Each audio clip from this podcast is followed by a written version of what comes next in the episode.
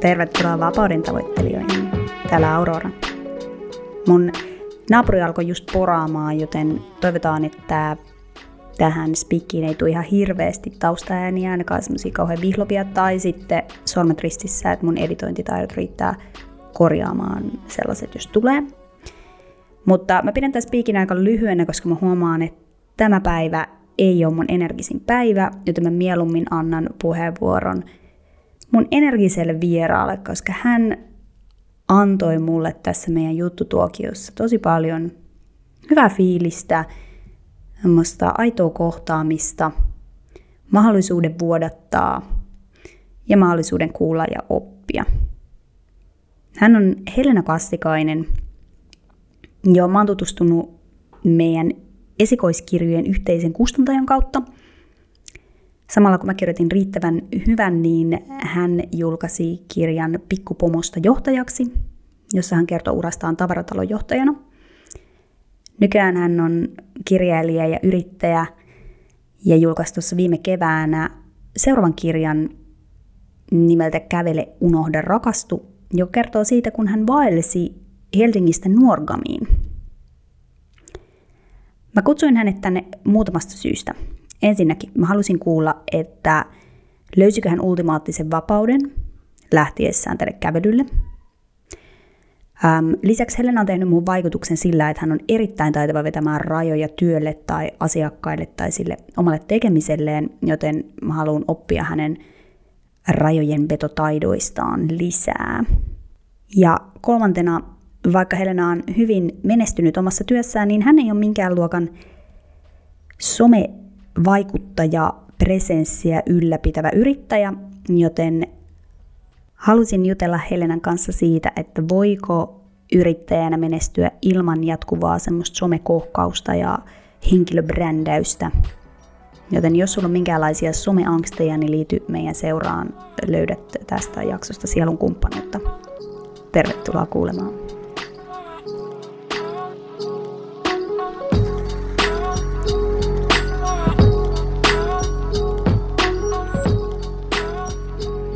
Tervetuloa Helena Kastikainen. Kiitos. Tämä on ihana saada sut tänne pölisemään mun kanssa, koska tota, meillä on aina hyvät pölinät.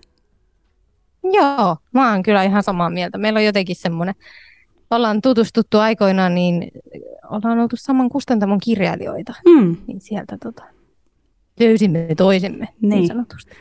Kirja, kirjailijuus, siskokset. Tota, ja oikeastaan mä lähtisin liikkeelle tuosta sun viimeisimmästä kirjasta, ää, jonka nimi on Kävele, unohda, rakastu, joka julkaistiin tänä vuonna keväällä mm-hmm. 22. Joo. Ja sä Kyllä. lähit siis kävelemään Helsingistä Nuorgamiin koronapandemian aiheuttamassa työsuvannossa. Ja jos nyt miettii semmoisia niin vapauden tekoja tässä maailmassa, niin se, että lähtee yksin kävelemään Suomen päästä päähän, menee aika sinne kärkisijoille sellaisesta, mitä ihminen tekee, joka haluaa kokea vapautta. Mutta kriittinen kysymys on, että koitko sä vapautta?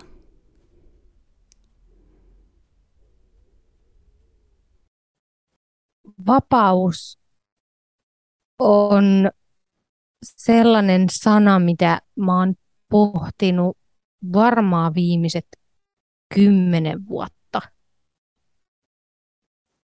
Ää, tai sehän jotenkin pilkahtelee mulla eri elämänvaiheissa.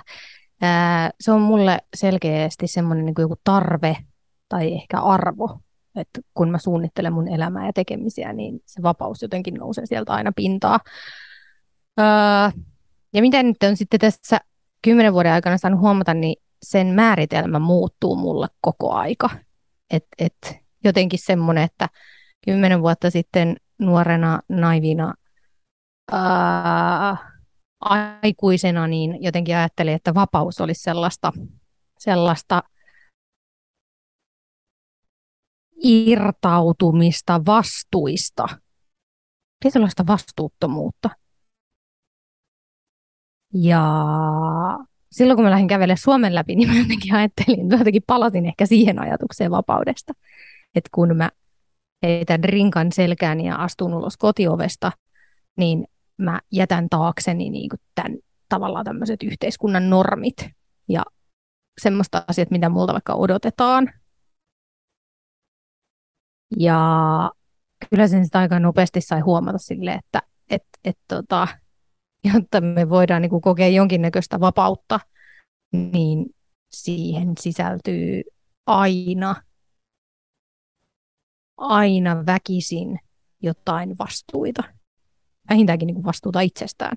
Että tuommoisella vaelluksella niin se, että, että, että, tota, se, että, että huolehtii itsestään ja turvastaan ja, ja rakoistaan ja voimavaroistaan ja niin kyllä se aika paljon vaatii tekemistä, että ei se ihan sellaista niin kuin ole, että, että voin heittäytyä täysin, niin kuin, täysin vapaaksi. Niin va, pitkä vastaus kysymykseesi, koinko vapautta, niin ehkä lähtisin siitä, että no mitä vapaus sitten on, mitä mä siellä niin kuin, tavoittelin. Ää, tänään, jos mä mietin tuota sanaa vapautta, niin se ehkä meinaa sellaisia, se meinaa sitä, että, että on mahdollisuuksia. Vapaus on jotenkin ajatus siitä, että mulla on mahdollisuus tehdä erilaisia valintoja, niin kyllä, sitä mä koin tuolla vaelluksella. Mulla oli mahdollisuus vaikuttaa siihen, että kuinka paljon mä kävelen päivän aikana. Uh, jos mua alkaa väsyttää, niin tota, mä pystyn pitämään taukoja, mihin mä laitan telttani. Mutta sitten siellä oli myös aika paljon niin kuin olosuhteet saneli sit sitä, että niin kuin mitä päivän aikana tapahtui. Tai saattoi olla just se, että mun tarvii olla tietyssä kaupungissa tiettyyn päivään mennessä, mistä tuli sitten niin kuin aikapainetta. Niin täydellistä sataprosenttista vapautta niin en kokenut. Ja mä ehkä on nyt, musta on tullut aika semmoinen niin idealistista, niin vähän, vähän semmoinen, niin kuin, en sano, että on vielä niin kuin kyynistynyt, mutta realisti sen suhteen, että pystytäänkö me vaikka saavuttamaan semmoinen täydellinen vapaus, niin, niin jos ei sitä tuollaisella vaelluksella pysty saavuttamaan, niin missä sitten? Hmm. Niin joo. Niin, että kun sä sanot noin, niin kuin vapautta mahdollista, ma, niin kuin vaikuttaa siihen, mikä on mahdollista ja että on mahdollisuuksia, niin varmaan sulla on sellaista vapautta myös sun työarjessa. Joo, Ää, ja se on oikeastaan syy, miksi olen valinnut nykyisen urapolkuni yrittäjänä. Ää, mä tota, rakastan työntekoa ja omat, omat tota, kiinnostuksen kohteet on paljon suuntautunut niin työelämään ja itseni kehittämiseen sen parissa, mutta mä oon ihan hemmetin huono johdettava. Superhuono työntekijä. Just sen takia, että, että mä, mulla on tosi, tosi, tosi iso kaipuu saada vaikuttaa asioihin. Ää, ja aika nuorella ikää kävi sitten hyvin selväksi niin kuin itselle se, että, että vaikka semmoinen tyytymättömyys työelämässä, niin tuli paljon just siitä, että jos niin kuin tehtiin tiukkoja bokseja tai rajauksia annettiin, että ei ollut vaikka mahdollisuutta vaikuttaa ihan niinkin simppeleihin asioihin kuin omiin työaikoihin. Että kun tietää, tuntee itsensä hyvin, että milloin mulla on vaikka paras work, niin kuin, että on suomeksi workflow, työ, niin kuin, siis, milloin mulla on paras aika vaikka työskennellä, niin, niin tota, se, että niin kuin noinkin yksinkertaisia asioihin jossain asiantuntijatöissä, kun se nyt on ihan se ja sama, että eikö se hommia niin kuin maanantai aamu kahdeksalta vai lauantai-ilta kuudelta, että kunhan ne niin kuin hommat tulee vaikka tehdyksi. Niin tota, mä rupesin haaveilemaan yrittäjyydestä ja varmaan joskus 18-vuotiaan. Ja just sen takia, että mulla olisi nimenomaan mahdollisuus vaikuttaa tapoihin, jolla mä teen töitä, kenen kanssa mä teen töitä ja sitten että, että minkälaisissa projekteissa mä oon mukana. Hmm. Niin, kerros lyhyesti vielä niille kuulijoille, jotka ei tunne sun työhistoriaa, että miten, minkälainen se sun polku oli yrittäjäksi? Vai mikä oli se sun työsuhteinen työ ja miten se sitten muuttui täksi, mitä se nykyään on?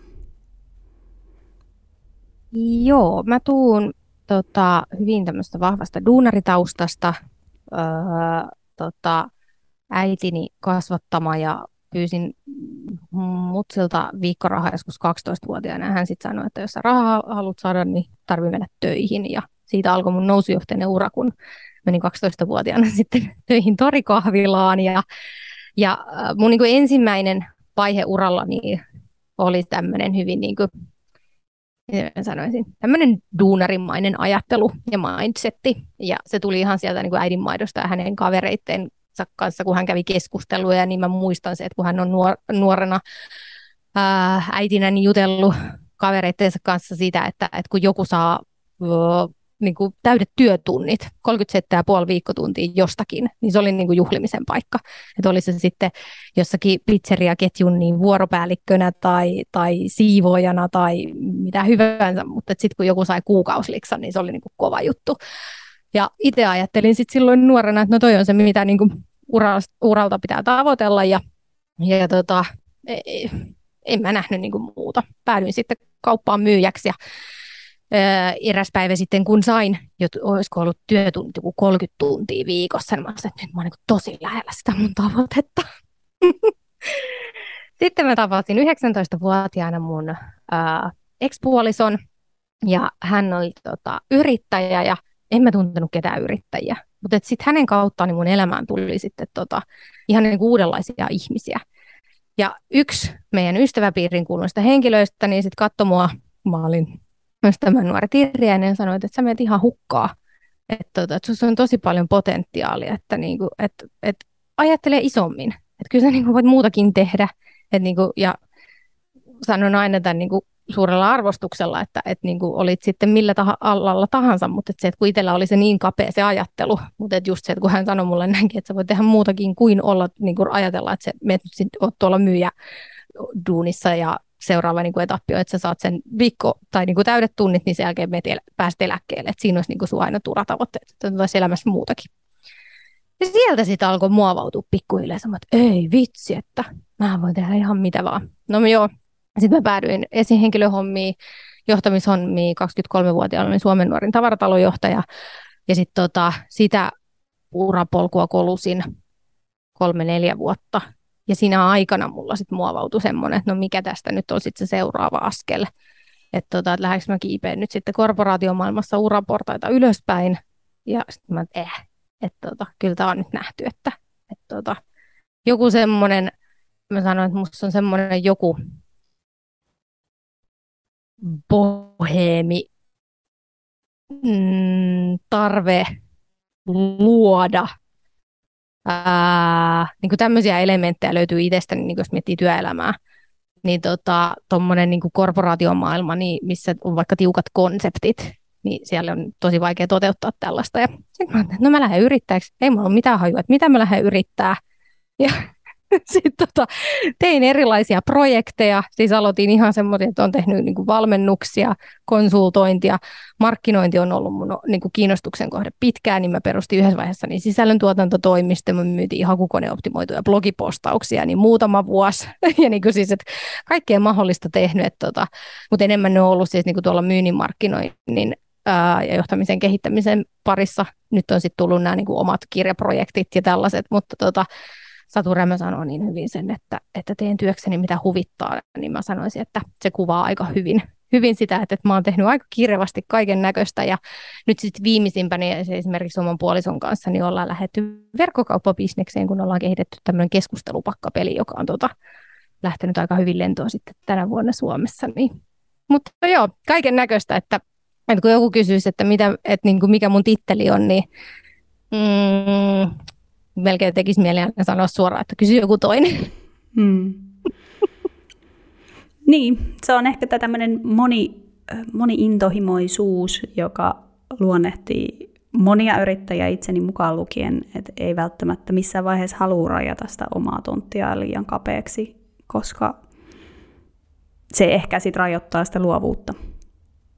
On, onko se Mari Forleo, joka on just mm. hänen kautta mulla tuli ensimmäistä kertaa kanssa tämä moni-intohimoinen yrittäjä vastaa. Et enemmänkin se sitten vaatii sitä, että tunnistaa sen, että no missä on oikeasti hyvä, että kun lähtee tuotteestaan sitä omaa osaamistansa, että, niin kuin, että mistä nyt ylipäätänsä kehtaa laskuttaa, Uh, ja sitten toiseksi, että, että tota, mitkä on niitä omia kiinnostuksen kohteita tai missä haluaa kehittää itseään. Mutta, tota, ja sitten toinen hyvä termi on, niin kuin nykyään puhutaan paljon tästä, että on näitä niin kuin generalisteja. Mm. Tekee monenmoista ja pystyy tekemään monenlaista. Mm. Joo. Tuossa kirjassa mm, tai tuoreimmassa kirjassa sä pohdit siellä rivien välissä sitä sun niin kuin ammatillista identiteettiä ja sitä, että, että miten kaikki semmoiset niin puhujakeikat ja muut tuntuu aika kaukaisilta sit, kun istuu tuolla jossain keskellä korpeaa, että, että mitäs järkeä näissä duuneissa oikeastaan on. Miten sä koet, että toi vaellus muutti sun suhdetta työhön tai muuttiko? Joo, ehkä silloin, silloin vaelluksella just mietti sitä, että oli, oli niin aggressiivisesti yrittänyt puskea itseänsä, yrittänyt johonkin tiettyyn lokeroon. Ihan senkin takia, mikä nyt on niin loogista, jos ajattelee, että, että kun markkinoinnin parissa on tehnyt hommia, niin se, että kyllähän sun pitää aina pystyä niin miettimään, että mitä sä oot myymässä ja kenelle. Niin niin siitähän on nyt sitten tullut tämä tämmöinen niin henkilöbrändäyksen suuri suosio. Että et se, että koko aika niin pitäisi miettiä sille itsestäänkin, että no kuka on mun sitä kohdeyleisöä ja mitä mä heille nyt sitten tarkalleen on myymässä. Ja, äh, mä oon jo vuosia puhunut tälle, että mulla on oikeastaan niin kuin tällä hetkellä kaksi uraa. Mulla on julkinen ura ja sitten mulla on se ura, mitä, ei, niin kuin, mitä esimerkiksi vain rajatut asiakkaat tietää. Että sellaisia, että mitä niin kuin, mm, jos musta tehdään lehtijuttuja tai haastatteluja, niin ne yleensä liittyy just vaikka niin kuin mun kirjoihin. Ää, niin tota, ei, ei se niin kuin jossakin lehtihaastattelussa, niin on ihan sit se ja sama, että mä rupean siinä puhumaan, että hei, teimme itse asiassa just tällaisella niin B2B-brändille niin tein kansallisen lanseerauksen, missä meillä oli budjettina niin parisataa tonnia. Niin, tota, et, niin kuin, et se, se ei tavallaan tuo lisäarvo sille, sit siinä kohtaa sille lukijalle vaikka. Niin tälle, että mulla on, niin kuin, että mitä tapahtuu niin julkisesti ja mitä tapahtuu sitten verhon toisella puolella. Ää, niin sitten se, että, että ennen sitä vaellusta niin mulla oli ollut semmoinen muutaman vuoden jakso, missä oli sitten aika niin kuin aggressiivisesti tehnyt tätä niin sanottua henkilöbrändiä ja, ja rakentanut puhujauraa, missä sitten mun ykköskärkenä oli just, että kun oli työskennellyt tavaratalonjohtajana ja sitten oli just tämmöinen, että siis se oli niin kuin ihan fantastinen, herkullinen tuote. 23-vuotias nuori nainen puhuu johtamisesta ja vielä nimenomaan niin milleniaalijohtamisesta Ää, ja tota, mä koin sen jotenkin tosi kapeaksi ja niin kuin ahdistavaksi. Et, et se, että kun et mun, et ihmiset lähestyy mul, mua, pyytää niin puhekeikoille tota, tarjouksia, niin se, että, että kun siellä oli aina tämä niin yksi topikki, ja sitten kun jotenkin silleen, että kun musta on niin paljon muutakin, mutta se, totta kai kun se oli sitä kuvaa ja mitä oli itse niin luonut vuosikaudet, ää, ihan tarkoituksellakin, niin sitten just tota, vaelluksella se jotenkin kuistuu kannonnokassa, kannonnokassa hukka sekaisin ja, ja haisee hieltä ja sitten niinku miettii, että on niinku tuotteistanut itsensä siihen asti, että niinku poseeraa taloussanomissa blazeri päällä. Onko se minä? Mm. Ni, niin joo, että jotenkin se semmoinen, sen vaelluksen jälkeen niin on ottanut paljon rennommin, että et on jotenkin uskaltanut myös niinku itse irtautua niistä, niistä, niistä öö, titteleistä tai rooleista, mitä on, niinku, mihin on itsensä jopa pakottanut. Ja, ja just jotenkin sille, että et se on ihan ok niin kuin sanoa ääneen sille, että no hitto, että, että mä voin tehdä tänään jotain asiakasprojektia, missä me tehdään niin kuin isolla budjetilla, niin tosi vastuullista jotain iso homma, ja huomenna mä nyprään jotain ihan kummallisia ja omia intohimoprojekteja jossain kanvassa ja leikin jotain graafikkoa. Siis silleen, että niin kuin, mitä sitten? Hmm. Että et, niin kuin, ei mun tarvitse määritellä itseäni koko aika kaikille. Hmm. Niitä on kiinnostava tämä henkilöbrändäyspaine, mitä etenkin varmaan yrittäjiin kohdistuu, koska jossain määrin pakkohan sun on jotenkin tehdä itsesi näkyväksi, että ihmiset pystyy ostamaan sulta jotain. Mutta mä itse koen, on varsinkin viime aikoina kokenut tosi paljon ristiriitaa siitä, että, että ikään kuin mun työn arvoa vaikka valmentajana määrittää se, kuinka hyvää somea mä teen – tai vaikka joogaopettajan, koko joogaskenehän pyörii vaan erilaisten asana-somekuvien ympärillä. Ja se on tavallaan se tapa, millä arvotetaan, että hei, toi on hyvä. Ää, ja sitten samaan aikaan, kun mäkin työskentelen niin kuin vaikka jaksamisen teemojen tai tällaisten parissa, mä tiedän, että vaikka Instagramhan on ihan niin mielenterveysriski ja tuhoaa nuorten itsetuntoa ja niin kuin ahdistusta aiheuttaa, masennusta aiheuttaa. Niin oma suhde on jotenkin muuttuu koko ajan ristiriitaisemmaksi siitä, että, että pitäisi olla läsnä, pitäisi luoda niin kuin todella tiukka henkilöbrändi jonkun tietyn asian ympärille, kanaviin, jotka aiheuttaa ahdistusta ja niin kuin paketoida itsestään just niin kuin houkutteleva kokonaisuus, joka ei kuitenkaan vastaa sitä, kuka mä oon ja mitä mä haluan tehdä. Et, niin, Tämä on niin kuin tosi kiinnostava aihe. Mä en tiedä, me voi varmaan puhua tästä vielä huomiseen asti, jos lähdetään tälle tielle, mutta että, mitä sä ajattelet tällä hetkellä, niin että, että mi, kuinka paljon vaivaa sä näet sun henkilöbrändin eteen vai oot sä päästänyt kokonaan irti? Oi vitsi, tää on niin mun lempparitopikkeja, kun musta on tullut oikein semmoinen kunnon someheitteri. Join the club. ja samaan aikaan mä tiedostan sen. jotenkin silleen, että mm, tiedostan sen, että, että miten tämä maailma toimii tällä hetkellä. Että, mm. että sitten kannattaa myös valita ne omat taistelunsa ja ymmärtää se, että joskus meitä, meidän tulee olla tietyissä kanavissa ja, ja näin, mutta mä oon tosi paljon joutunut harjoittelemaan sitä omaa suhtautumistani someen. Ja just tuo, mitä sanoit, että et, et sun niinku asiantuntijuutta tai siitä muodostetaan joku mielikuva sen perusteella, että miltä sun some näyttää.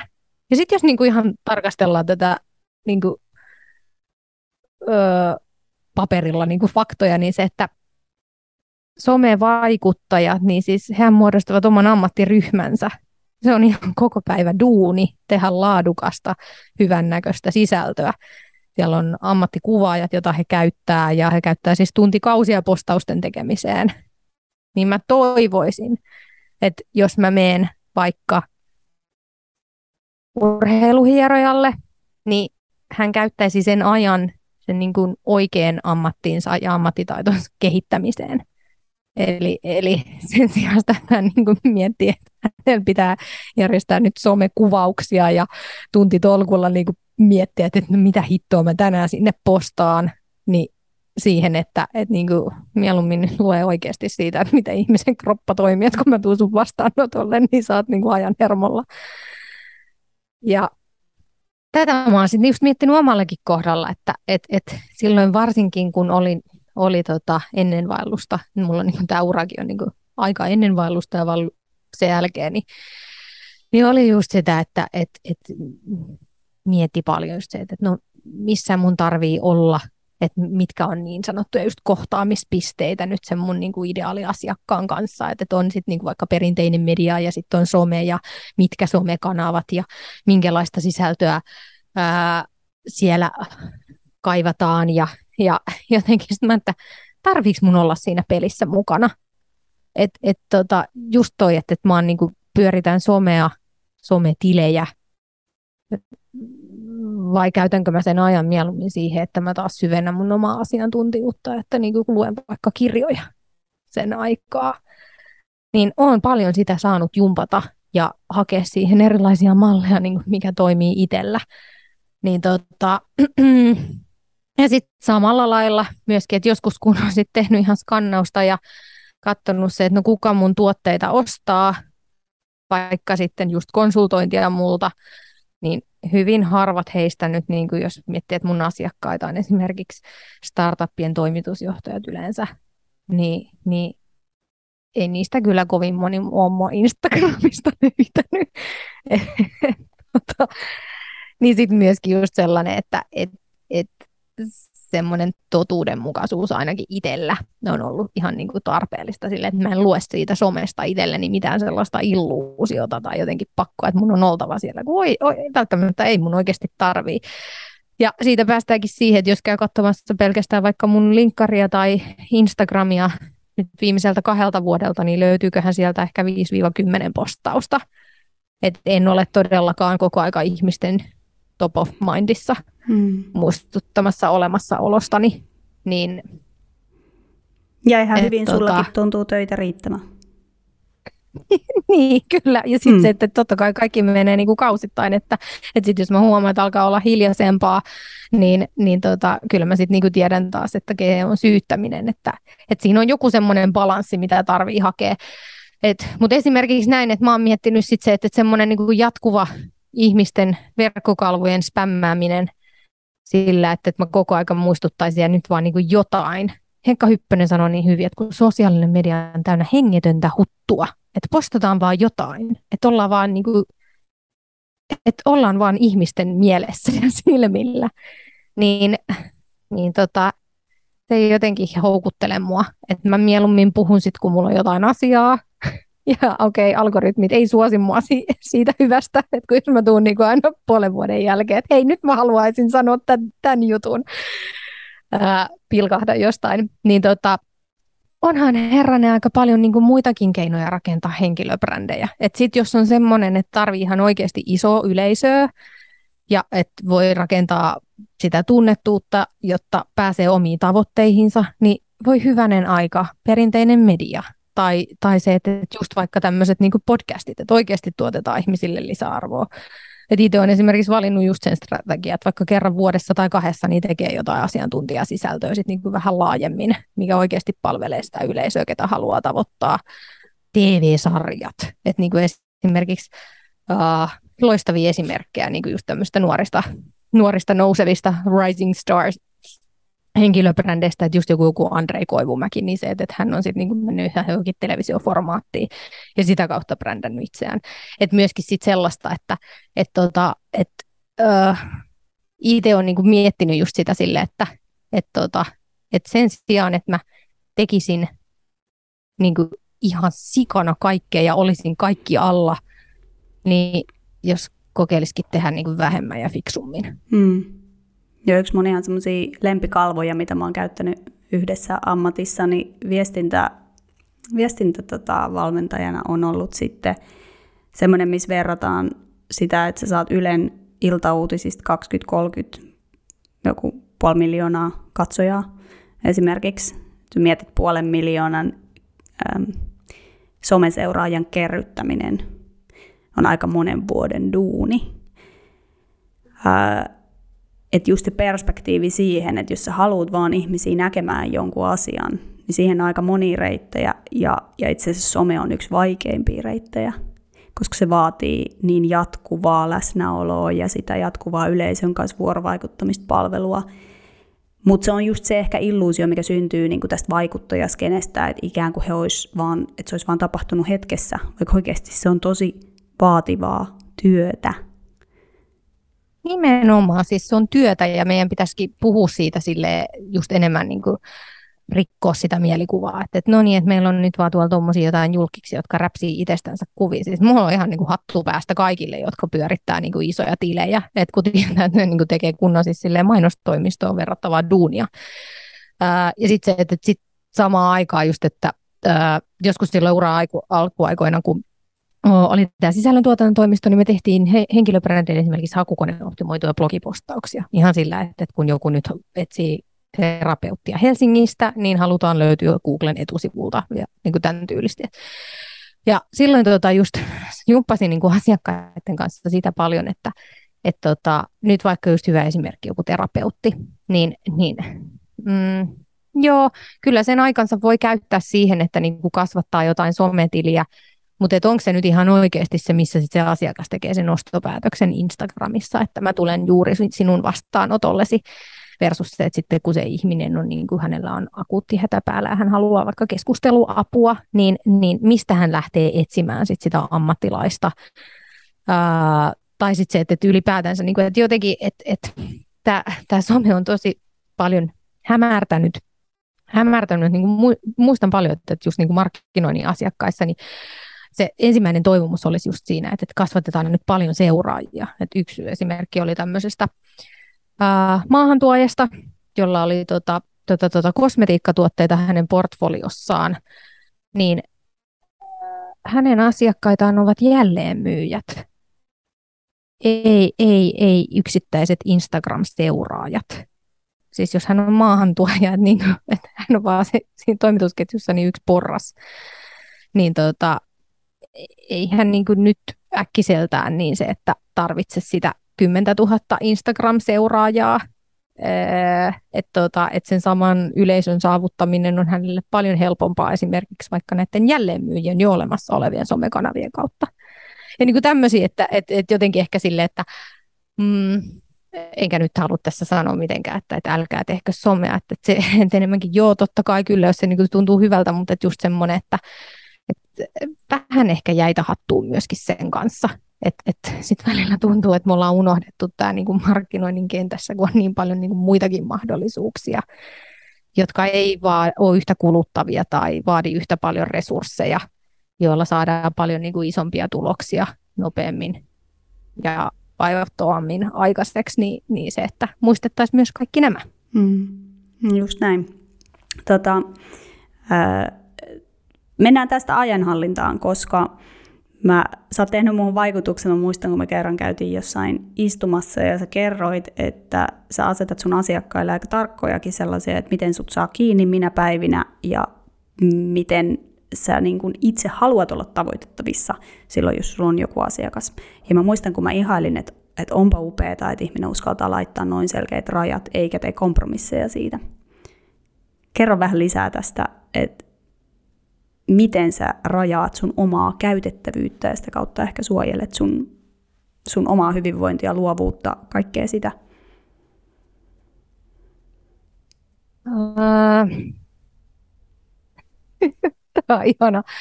Tämä, tämä on hauska aihe, kun yrittäjänä mä oon huomannut, että tämä on herättänyt tosi paljon vahvoja tunteita yrittäjäkollegoissa, ei niinkään ää, mun asiakkaissa koskaan. Mutta mua on esimerkiksi, kun mä oon joskus puhunut tästä, niin mua on kutsuttu ylimieliseksi tai, tai hankalaksi. Ja sitten taas kun mä oon perustellut tätä asiaa vaikka mun asiakkaille, niin heidän mielestä se on niinku tehokasta ja ää, järkevää niinku ajankäyttöä juuret tähän löytyy niinkin yksinkertaisesta asiasta kuin oma hyvinvointi. mä oon 2016 sairastanut burnoutin, joka syveni vakavaksi masennukseksi ja mulla kesti puolitoista kaksi vuotta palautua siitä. Ja mikä siellä sitten oli taustana, taustalla, niin oli mun tota toi, öö, niin hyvin, hyvin vahva tarve suorittaa asioita. Mä olin kolme vuotta tehnyt duunia seitsemän päivää viikossa ja 12-14 tuntisia työpäiviä. Ja, ja tota, sen takia rakastan esimerkiksi esikoiskirjaasi riittävän hyvä, koska se on jotenkin, sieltä löysin monelta sivulta itseni ja niin kuin sain just pohtimaan sitä, että, että miten mä asetan niin kuin terveitä rajoja vaikka itselleni, koska silloin en osannut. Ja sitten kävi niinkin, niin, niin mitä nyt voi olettaa, että, että tota, juoksee seinää tai niin sanotusti kova levy kärähti. Uh, ja sitten meidän työelämä on tänä päivänä jotenkin niin epäinhimilliseksi rakennettu, että, että esimerkiksi taas joku niin kuin Helsingin yliopiston aivotutkija Minna Huotilainen, että hänen aineistoon kannattaa perehtyä, kun hän puhuu paljon just vaikka niin kuin tällaisten niin kuin keskeytysten vaikutuksista meidän aivoihin.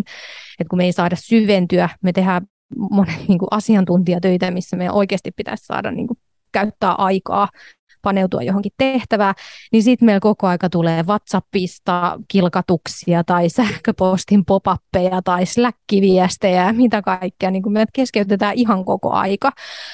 Ja tämä on nyt mun niin oma tämmöinen tota, tota, tota, kauhuskenaario, mitä mä oon rakentanut mielessäni, mutta ää, millaisessa kohan kondiksessa meidän niin sukupolven aivot on sitten, kun me ollaan jotain 80 Mä on ihan oikeasti kaikilla joku muistisairaus varmaan. Että et, et kun me ollaan koko ajan semmoisessa niin ihan jatkuvassa informaatio tulvassa, Uh, niin se, että, että just se, että kun mulla on toi niin suorittajaluonne ja sitten on toi, että et, tota, uh, tykkään tehdä pitkää päivää ja, ja just jotenkin, niin mulla on ollut pakko hakea sellaisia selkeitä rajoja itselleni ja niin kuin toimintamalleja, että miten mä teen töitä, että, että mun ei tarvi olla aina tavoitettavissa, tai oikeastaan mä en voi olla aina tavoitettavissa, koska siis mä uuvun.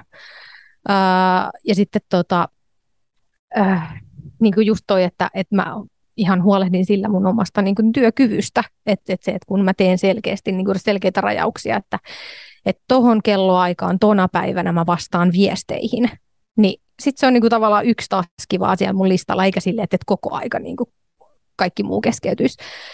Öö, ja sitten toiseksi se, niin mun asiakkaat rakastaa sitä, koska asiantuntijatyössä, niin mitä, mikä on monille iso pelko, niin on se, että miten toi tulee nyt laskuttaa mua.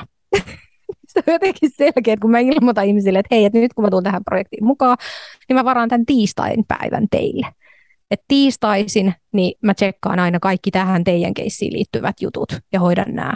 Ja tota, sit jos sulla on jotain, niin laita mulle viestiä vaikka sähköpostiin, mutta tiedä se, että mä luen ne seuraavan kerran vasta tiistaina, kun mä olen varannut teidän prokkikseen aikaa. Niin kyllä monet asiakkaat on kiitellyt sitä, että se on heillekin sitten jotenkin silleen, että et, ja sitten totta kai, jos nyt on joku ihan tulipalokiire ja hirveä hätä tai jotain, niin se, että mä oon aina sanonut, että mut saa WhatsAppilla kiinni, että WhatsAppin mä tsekkaan niin kuin pari kertaa päivässä, että sinne jos mä näen, että oot laittanut viestiä, niin sitten mä reagoin siihen. Mutta just tämmöinen, että, että kyllä se niin kuin, se on itsensä johtamista, se on oman hyvinvoinnin johtamista, mutta sitten myöskin niin projekteissa, niin kyllähän se on sitä niin tietynlaista ajanhallintaa ja tehokkuutta. Että mä väitän, että tämmöisien sääntöjen ja rajausten ajulla, niin, avulla niin se, että kun monilla ihmisillä menee johonkin yksinkertaisen asian tekemiseen vaikka 20 tuntia viikossa, niin mulle riittää siihen muutama tunti, koska mulla on niin selkeä, selkeästi rajattu fokus. Hmm. Eli onko niin, että sä luet sähköposteja siis kerran viikossa ylipäätään, vai että sulla on niinku eri asiakkaille tavallaan eri päivät, vai kuinka paljon aikaa sä vietät niinku vaikka sähköpostin äärellä sun viikosta? Tällä hetkellä mulla on automaattinen sähköpostivastaaja, jossa lukee, mulla on aina, niin että et, tota, jos mulla on tämmöisiä rajauksia tehtynä, niin se on niin kuin automaattinen vastaaja, niin nyt siellä lukee, että luen kerran viikossa. Ja tota, että jos on kiireellisiä, kiireellistä asiaa, niin laita mulle sitten WhatsAppilla. Uh, mutta joo, nyt tällä hetkellä esimerkiksi mä oon ihan just jäämässä äitiyslomalle, niin nyt mulla ei ole mitään niin kuin isoja asiakasprojekteja. Mutta just se, että mä katson aina sen, sen hetken tilanteen mukaan, että mä sanon, että mä elän tällaisissa kvartaaleissa. Eli kun mä tiedän, että miltä mun seuraavat kolme kuukautta näyttää, niin silloin mun on helpompi niin suunnitella mun työviikotkin. Että mä en suunnittele työpäiviä, vaan mä suunnittelen aina työviikot. Sitten aina tietää just se, että minkälaisia slotteja sinne tarvii laittaa. Että just se, että kuinka paljon on vaikka yhteydenpitoa asiakkaiden kanssa ja kuinka paljon on sit sitä niin sanottua ajatustyötä tai syventymistä. Ja, tai sitten jos mä kirjoitan kirjaa, niin ihan samalla lailla, että, että, niin kuin, että mä blokkaan sieltä tietyt päivät, mulla on puhelin näillä häiritsetilassa. Ja sitten kun mulla oli esimerkiksi nyt tota edellistä kirjaa kirjoittaessa, niin mulla oli muutamia asiakasprojekteja. Niin mä sanoin, että silloin kun mulla on kirjoituspäivä, niin mulla on puhelin lentotilassa. Sä et saa mua kiinni. Et, ja ei se kyllä koskaan ollut kellekään mikään ongelma. Hmm. Niin, toi on mun mielestä niin upeata, koska veikkaan, että se semmoinen tavo- tavoitteettavana olemisen illuusio on illuusio että asiat ei voi odottaa tai että koko ajan pitää tapahtua ja olla muiden tavoitettavissa, niin kuinka totuudenmukaista se oikeasti on? Vai onko se vaan semmoinen, että me ollaan niin totuttu siihen, että me niin kuin myydään se oma aikamme kaikille muille paitsi itsellemme, ja sitä kautta ei, jos, ei edes asetuta kyseenalaistaa sitä, että hei, tarviiko näin tehdä? Entä jos tekisi jotenkin toisin? Niin, no mä muistelen, että yksi tämmöinen huippukirjailija yhdessä kirjassa, niin se on puhuttu tämmöistä riittämättömyydestä. niin, ää, sä siis tuossa sun esikoisteoksessa sanoit, sulla lukee siellä jotenkin näin, että, että jos me niin sanotaan ihmisille, että, tai edellytetään heiltä sitä, että, että he saa johtaa itseään, niin silloin heillä pitää olla myös mahdollisuus sanoa asioille ei. Ja ai hitto, mä rakastan sitä. Koska silloin kun työskenteli tavaratalojohtajana, niin mulla oli siis suoria alaisia, oli kaupan ää, esihenkilöt, eli johtoryhmä. Sinne kuuluu eri osastojen noi, tota, tota, tota, esihenkilöt ja sitten heidän niin kuin, tiimeihinsä kuulu myyjät. Ja se oli jotenkin, kun tuommoisten hypermarkettien johtaminen perustuu niin kuin työtehoihin. Että siellä mitataan euro per tehty työtunti esimerkiksi aika tiukasti. Öö, ja sitten tuntibudjetit la- laaditaan niiden mukaan, niin, niin se vaatii kyllä siis semmoista niin ninjamaista otetta siihen itsensä johtamiseen vaikka esihenkilöllä, että kun hän tekee työvuorosuunnittelua ja sitten suunnittelee niin kuin omaa kalenterin käyttöönsä. Öö, ja kyllä se vaan niin on, että ne, jotka oli aina tavoitettavissa, aina saatavilla, niin ne oli, aina helkkarimmoinen kiire ja ne oli aina siis suoraan sanottuna kusessa. että kun puhuttiin niin kuin aikatauluista ja deadlineista, että jostain vaikka niin kuin inventaareista, että jotka pitää tehdä tiettyyn, tietyssä aikataulussa vaikka, niin ne oli aina myöhässä ja niin pakka ihan levällään. Ja sitten sit oli erikseen ne, jotka laittoi työhuoneen oven kiinni ja sanoi kaikille, että hei, että mä teen nyt seuraavaksi tätä, ää, tai sitten, että nyt mä teen vaikka niin kuin tilauksia. Ja sinne laittoi työhuoneen oven kiinni ja kaikki tiesi, että sitä ei saa mennä häiritse sillä aikaa. Ja nämä oli sitten semmoisia, jotka pääsivät aina lähtemään ajoissa töistä kotiin ja kappas kappas, niille ei koskaan kertynyt ylitöitä. Ja, niin tota, joo, että kyllä sitä on niin kuin saanut läheltä seurata myös, että miten tämä pätee muillakin. Että se, että kun puhutaan, että, että esihenkilöt, asiantuntijat, whoever, yrittäjät, jotka johtaa itseään, niin kyllä heillä pitää olla mahdollisuus luoda myös ne säännöt sille työelämälle ja työskentelytavoille. Mm. Ja tuossa palataan taas siihen niin sanan mahdollisuus, minkä sä sanoit alussa vapautena, että se, että on mahdollisuuksia, niin mä itse koen ainakin, että mahdollisuus hallita sitä omaa aikaansa ja olla sen päällä on niin kuin yksi suurimpia vapauksia, mitä yrittäjyys on tarjonnut. Mä toivoisin, että se olisi tarjolla myös palkkatyössä mutta näin ei hirveän monessa paikassa ole, valitettavasti. Onko sulla joku teesi, kun sä sparraat yritysjohtajia ja muuta? Onko sulla joku semmoinen, mitä sä, mitä sä aina sanot tai mitä, mikä on semmoinen, että no niin, tämä on Helena Kastikaisen ykkösopetus teettää? Mm, ehkä semmoinen yleisin teema, mihin aina palataan. Se on jotenkin jännä, että, että kun mulla on yhdistynyt, niin kuin, kun on tehnyt töitä myyjänä ja sitten on tehnyt markkinoinnin parissa ja sitten ää, esihenkilönä, niin jotenkin se myynti, markkinointi ja johtaminen niin on ne mun semmoiset niin kulmakivet. Ja kaikissa niissä niin, niin tota, huomaan, että palataan aina jotenkin niin yksinkertaisiin asioihin kuin ihmissuhteet tai vuorovaikutus- ja kommunikaatiotaidot.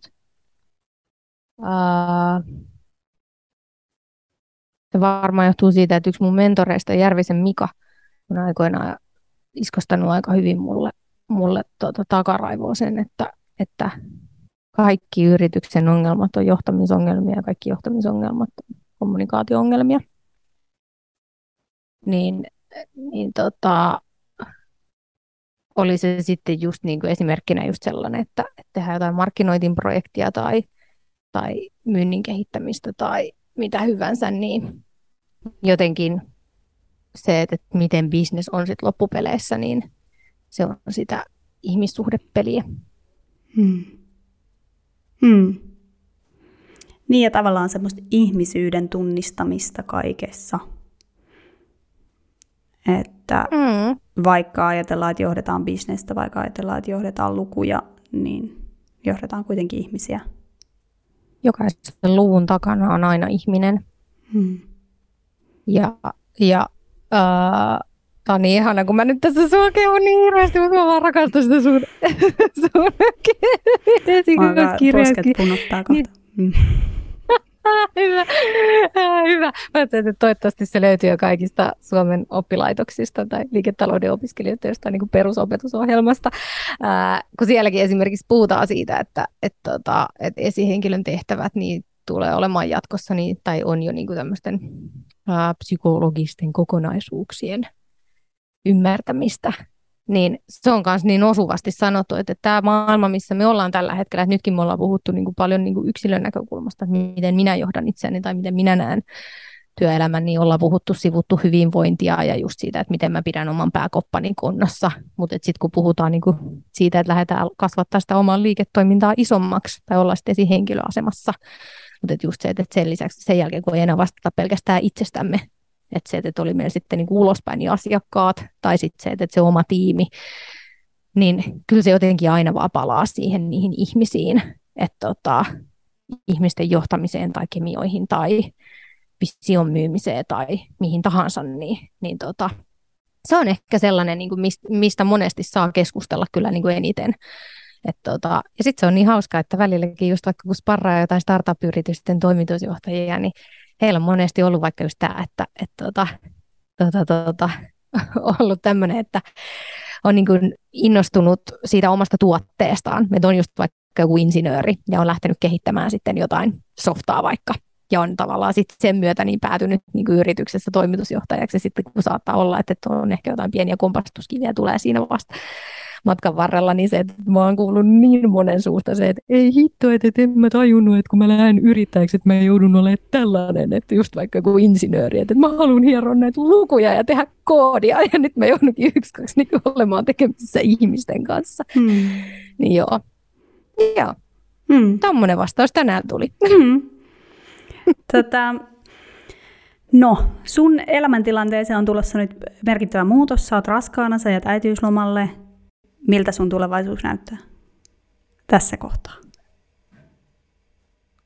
Mä oon kyllä paljon nyt miettinyt tämän raskauden aikana. Tämä on jotenkin upeata tällaista transformaation aikaa, kun tämä, on lyhyt aika kasvaa niin kuin uuteen identiteettiin äidiksi. Ja sitten samaan aikaan niin luopuu jostain vanhasta ja sitten on myöskin niitä sellaisia, että no mistä mä en halua luopua ja mitä niin kuin, asioita haluan säilyttää itsessäni itsestäni. Uh, kyllä mä oon niin kuin paljon miettinyt omaa suhdettani työelämään ja työhön. Mä oon joskus vuosia kokenut huonoa omaa tuntoa siitä, että, että kun ihmiset jotenkin kysynyt, että, että, että mä teen paljon töitä tai ehkä vähän, vähän jopa laiminlyönyt niin kuin muuta, muita elämäosa-alueita työn takia. että et, ehkä jotain harrastuksia tai jopa niin kuin ihan ihmissuhteita, että mun ystävät tietää hyvin sen, että niin kuin, mua ei todellakaan niin kuin saa joka viikko soittelemaan ja vaihtelemaan kuulumisia, että mieluummin nähdään niin kuin kerran kaksi vuodessa ja sitten niin vaihdetaan kuulumiset kunnolla ja jatketaan taas elämäämme. Et, et, tota, niin ehkä just sellainen, potenut joskus huonoa omatuntoa siitä, ja nyt sitten taas kun mä tiedän, että mun työelämä on sellaista, että se niin kuin antaa mulle hyvinvointia, ää, niin miten mä esimerkiksi nyt sitten yhdistän yrittäjyyden ja äitiyden vaikka. Niin se on ollut sellaista, mitä olen miettinyt paljon. Että tota, et totta kai, että kun lapsi syntyy ja näin, niin haluaa, haluaa sitten sen ajan, kun hän on aivan, aivan tuota, uunituore tässä maailmassa, niin olla häntä varten ja niin kuin, että on varautunut siihen, mutta että miten sit siitä eteenpäin, että kun meilläkin on puolison kanssa tavoitteena kaikki, mitä me tällä hetkellä tehdään, niin pyritään rakentamaan niin, että pystyttäisiin tekemään paikka riippumattomasti. No meidän nyt uusin liiketoiminta on sellainen, että vielä vaatii niin kuin meillä, meillä tuota fyysistä läsnäoloa, öö, esimerkiksi tämä niin kuin verkkokauppaliiketoiminta. Mutta työskennellään koko ajan sitä kohti, että saadaan just vaikka joku tuommoinen niin varastohallinta ulkostettua ja näin. Että sitten että meillä on niin kuin mahdollisuuksia myös sit niin kuin perheen kanssa niin miettiä, että minkälaista elämäntyyliä halutaan viettää ja näin. Niin, niin tota, sanotaan näin, että nyt on ehkä semmoinen innostunut, jännittynyt fiilis, että mulla on jotenkin piirtynyt niitä ajatuksia, että mitä se voisi olla – mutta sen hän näkee vasta sitten, että et, tota, millainen hänkin sitten on, kun hän tänne saapuu, että et millaisia on vaikka meidän ensimmäinen, ensimmäinen yhteinen vuosi perheenä. Että tota, hän sanelee sitten aika paljon, mutta kyllä se on ollut myös yksi unelma niin kuin yrittäjänä on just se, että et tota, voi viettää vanhempain vapaan kotona, mm, myös niin kuin, ja puolisolla myös, että puoliso on myös yrittäjä, että me voidaan molemmat olla niin kuin, niin paljon kotona kuin halutaan, että et ei sitä, että niin kuin miten se menee Kelalla, että kolme viikkoa saa olla samaa aikaa lapsen syntymän jälkeen, vai miten se menee, ja sitten toinen vanhemmista palaa töihin. Niin esimerkiksi just tämmöinen, että, tota, että, että meillä niin kuin yrittäjyys, se, että, että ollaan niin kuin vuosia tehty töitä sen eteen, että on esimerkiksi mahdollista se, että me voidaan olla kotona kummatkin. Ja vaikka se tarkoittaa sitä, että toinen tekee kotoa käsin töitä, mm. mutta että kuitenkin hän on täällä jakamassa sitä, sitä, sitä lapsi, lapsiarkea. Mm. niin tota, joo. Mun pitää antaa sulle kuunteluvinkki tämän, tämän podin tämän kauden kakkosjaksossa. Kaksi yrittäjää kertoo nimenomaan yrittäjyyden ja vanhemmuuden yhdistämisestä. Toisella oli taaperoikäiset ja ihan vastasyntynyt ja toisella on teini-ikäiset. Niin siinä oli kaksi niin kuin, hyvin erilaista näkökulmaa siihen. Voit Oi, no niin, tarvii mennä kuuntelemaan. Ottaa kuunteluun. Ihanaa, kun tulit ja mä en oikein osaa summata, että mistä me ollaan puhuttu, mutta me ollaan puhuttu asioista, mitä, mitkä on koskettanut itseäni jollain tapaa, niin se on hyvä merkki. Oho, ihanaa. Oli ihana juttu tuokin. Just katsoin, että niinku sopivasti mun teekin loppu tähän. Tämä oli tämmöinen koto, kotoilu, kotoilu tota, meininki, niin ihanaa. Se on lopun merkki. Kiitos ja, ja mä jään illona odottamaan, että miltä tämä tulee näyttämään tämä sun uusi vaiheesi. Ehkä siitä syntyy vielä kirja tai jotain uutta inspiraatiota. Who knows? Who knows? Siinä oli päivän vapauden tavoittelijat. Kerro, jos heräsi jotain ajatuksia, pohdintoja, mietintöjä, kysymyksiä, vuodatuksia. Otan niitä mielellään vastaan esim. ig at aukikorpi tai jossain muussa kanavassa, missä ikinä itse pyöritkin. Mä toivotan sulle hyvää päivää ja kuullaan taas pian.